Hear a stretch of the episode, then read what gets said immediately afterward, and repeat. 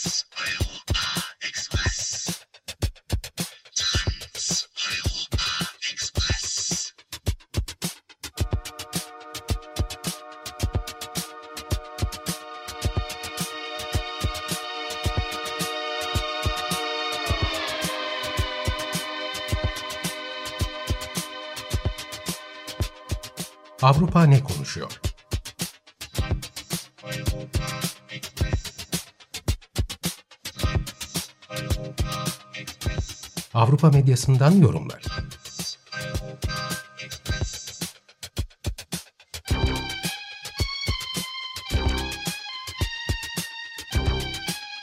Hazırlayan ve sunan Tuğba Tekerek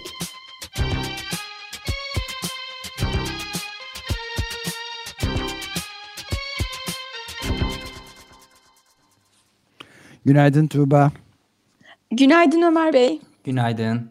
Günaydın Özdeş.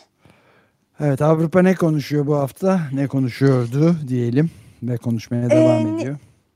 Ne konuşmaya devam ediyor? Ee, aslında dün e, Cengiz Aktar biraz bahsetmişti. E, bu koronavirüs sonrasında Avrupa'nın yeniden inşası ekonomik olarak e, yapılacak ortak borçlanmalar. E, bu bu konu etrafındaki tartışmalar devam ediyor. Ana gündem bu. E, ana gündem bu. E, bu aslında oldukça önemli bir şey. E, hani bu koronavirüsle birlikte e, İtalya, İspanya son derece ciddi zorluklar çekerken e, işte bu birlik onun yardımına koşmadı. Acaba Avrupa Birliği çöküyor mu e, gibi şeyler söylenirken, tartışmalar yapılırken e, şimdi ortada ciddi bir plan görünüyor. Dün açıklandı Avrupa Birliği Komisyonu 700 milyar avro dağıtacak ve bunun 500 milyar avrosunu hibe edecek. E, ve burada da çok büyük payları İtalya ve İspanya'ya verecek. 200 e, 200 milyar e, avrolukta bir e, kredi söz konusu. Ee, burada e, yani bu miktarın önemli olması İtalya ve İspanya'ya büyük paylar verilmesinin yanı sıra önemli olan bir şey var.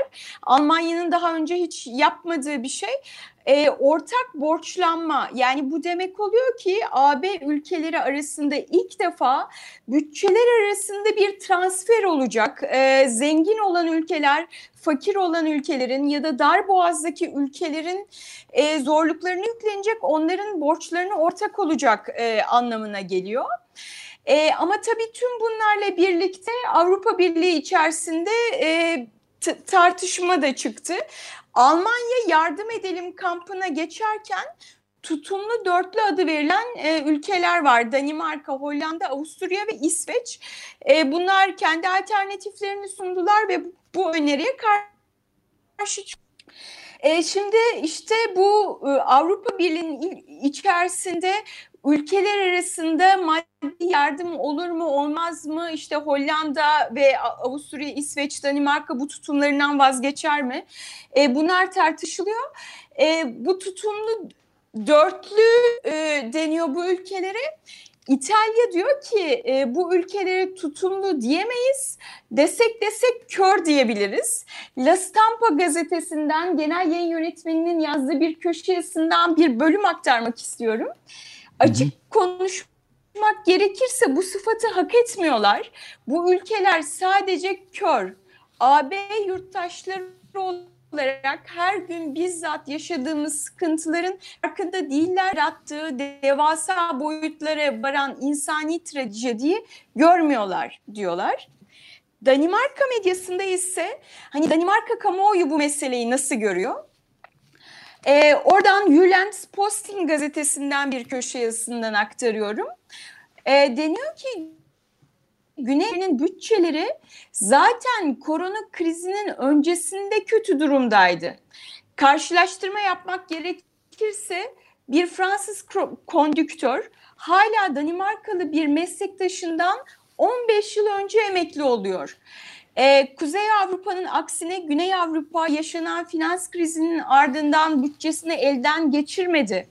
Ee, biz kendimiz de bu koronavirüsten e, olumsuz şekilde etkilendik. Vergi yükü artıyor. Güney Avrupa'nın e, yükünü taşımak mı dayanışma demek anlamına geliyor diyor. İşte böyle bir hani Avrupa Birliği'nin geleceği, Avrupa Birliği nedir, dayanışma nedir e, gibi e, tartışmalar var Avrupa'nın içerisinde. E, buradan e, karşı e, Fransa ve Almanya'da sendikalar bir araya gelerek ortak bir açıklama yayınladılar.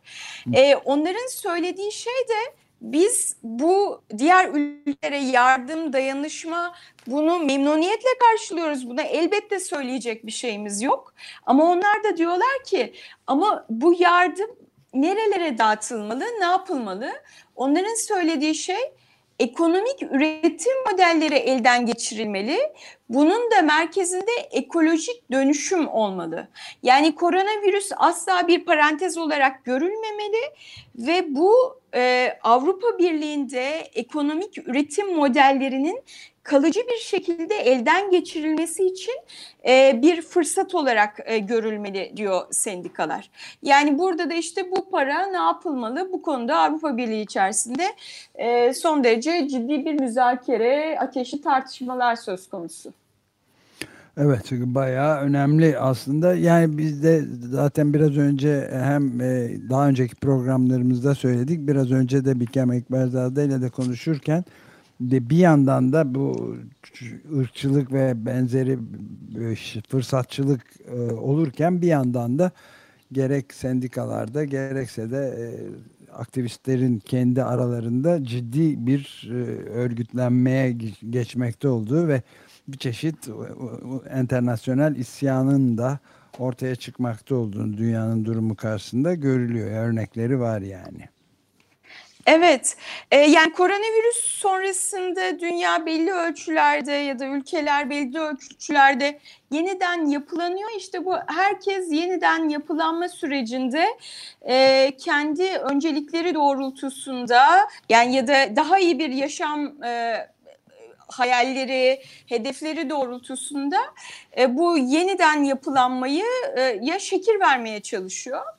E, bu kapsamda değerlendirilebilecek bir şey daha var. Fransa'da e, Fransa'da sağlık çalışanları aslında koronavirüs öncesinde de e, işte çalışma koşullarının iyileştirilmesi ayrıca sağlık sektörünün e, toptan reforme edilmesi konusunda eylemler, gösteriler yapılıyor yapıyordu. E, şimdi görünen o ki e, Fransa hükümeti bir sağlık reformu için adım atıyor ve bunun için pazartesi günü e, sendikalarla ve sağlık e, sektörü çalışanlarıyla masaya oturdu ve istişarelere başladı. E, bu e, nasıl reform edelim diye. Bunun için yapılması planlanan şeylerden bir tanesi sağlık çalışanlarının maaşlarının yükseltilmesi. OECD arasında en düşük maaşlardan birisini alanlar e, Fransız sağlık çalışanlarıymış. Bu e, ilginç geldi bana. Öte yandan e, oradaki sağlık sendikaları da diyor ki yani ma maaşlar yükseltilsin elbette çalışma koşulları iyileştirilsin ama bunun yanı sıra tüm kesimlerin e, sağlık e, sektörüne erişimleri, hastanelere erişimleri, hastanelerin hani sadece yöneticiler tarafından değil, uzmanlar tarafından, doktorlar tarafından da hani yönetime ortak olunması, önleyici sağlık çalışanları, halk sağlığı bunların reforme edilmesi gerek diyorlar ve bu konuda da e, Liberasyon gazetesinde geçtiğimiz günlerde bir e, deklarasyon yayınladı. Fransa'da koronavirüsün ardından sağlık sektörünü reforme etmeyi e, tartışıyor şu anda. E, bu sanırım bütün dünyada zaten salgınla birlikte gündeme geldi. belki biraz sonra yer veririz. İspanya'da da böyle. Zaten İspanya'da sol bir hükümet var. Onlar ilk kamulaştırmaya gitmişlerdi. Orada böyle talepler var. Amerika'da e, Medicare for All tartışması yani herkes için ücretsiz sağlık tartışması var. Fransa'da da şu anda başlamış. Diğer bütün ülkelerde de bu tartışmalar var. Evet, e, İspanya'da bir de ayrıca biliyorsunuz temel vatandaşlık geliri e, evet. konuşuluyor ki bu son derece ciddi bir şey. Ama öte yandan hani tüm ülkelerde var diyorsunuz ama e, hani ben Türkiye'de bu konuda pek bir tartışma görmüyorum. Değil mi? Hmm, yani Türk Tabipler Birliği bunun gündeme gelmesi konusunda e, çağrılarda bulunuyor tabii.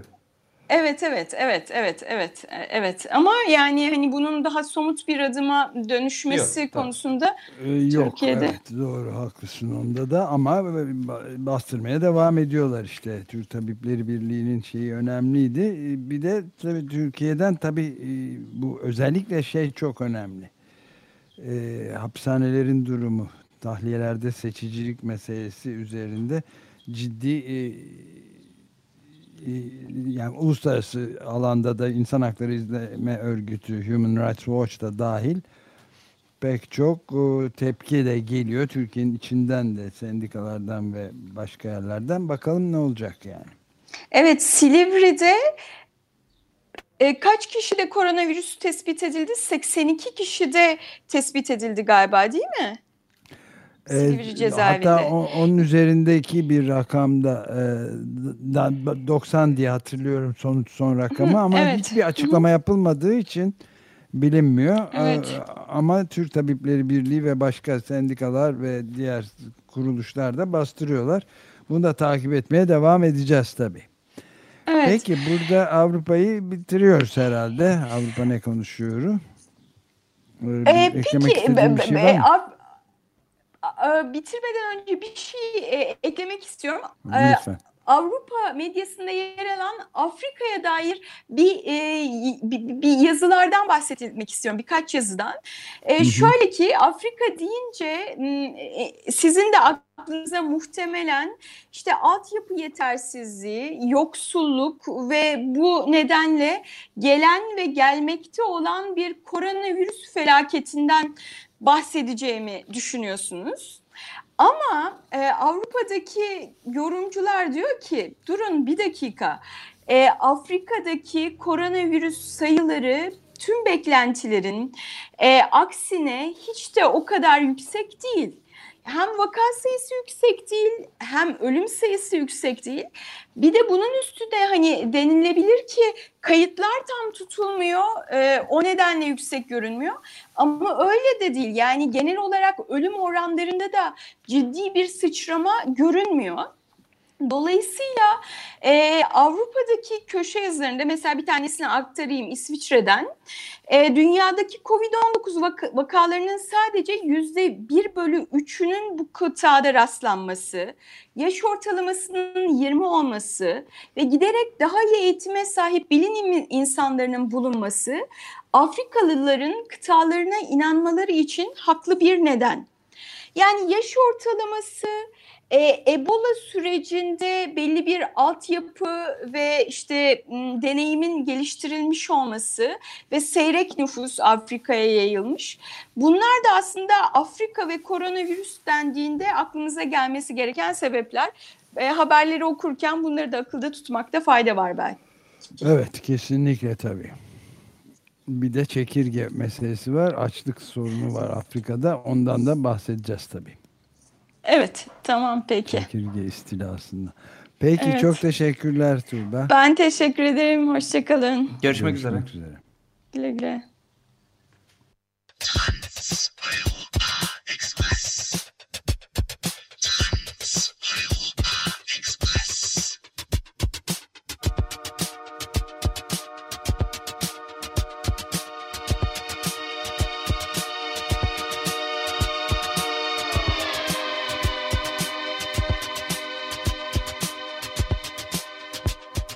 Avrupa ne konuşuyor?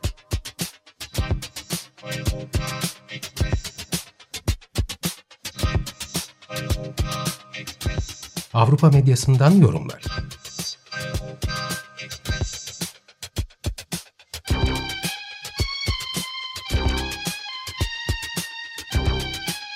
Hazırlayan ve sunan Tuğba Tekerek